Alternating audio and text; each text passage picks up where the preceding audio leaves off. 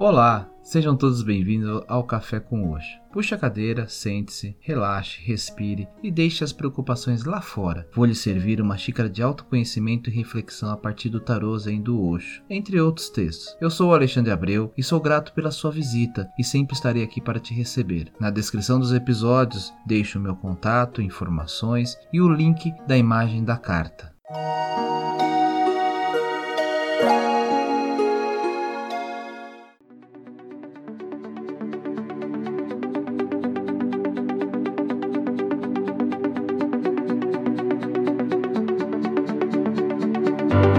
Olá, tudo bem com vocês? E hoje trago para nossa reflexão a carta As de Água, indo com a correnteza. Quando eu digo transforme-se em água, quero dizer transforme-se num fluxo. Não fique estagnado, mova-se e mova-se como a água. Lao Tzu diz: a maneira de ser do tal é igual à de um curso d'água. Movimenta-se como a água e como é o movimento da água? Ou um rio? Esse movimento tem algumas coisas belas em si. Uma delas é que a água se desloca sempre em direção à profundeza, sempre procura o terreno mais baixo. A água não tem ambição, nunca briga por ser a primeira, ela quer ser a última. Lembre-se de que Jesus disse: Os últimos serão os primeiros no reino de Deus. Ele estava falando sobre essa maneira, seguindo o fluxo de ser do rio do tal, sem mencioná-la, mas falando a respeito dela.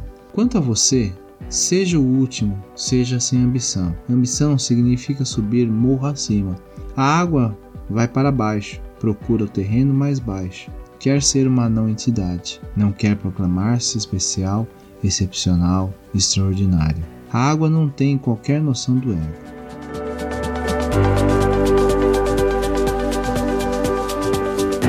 Convido a todos a acessarem a descrição desse podcast, onde eu deixo o link da carta. A figura dessa meditação está completamente relaxada e à vontade na água, deixando a correnteza levá-la aonde queira. É alguém que dominou a arte de ser passivo e receptivo, sem sentir-se enfadado ou sonolento. Apenas está disponível no rio da vida, sem ter nunca um pensamento do tipo: eu não gosto disso aqui, ou eu prefiro ir em outra direção. A cada momento na vida temos a opção de entrar na correnteza e boiar, ou de tentar nadar no rio acima.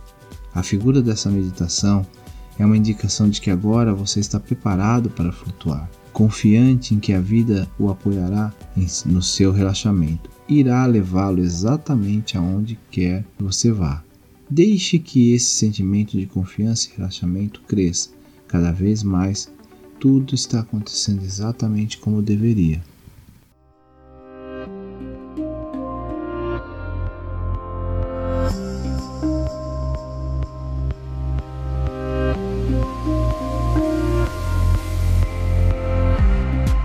O rio não pode voltar.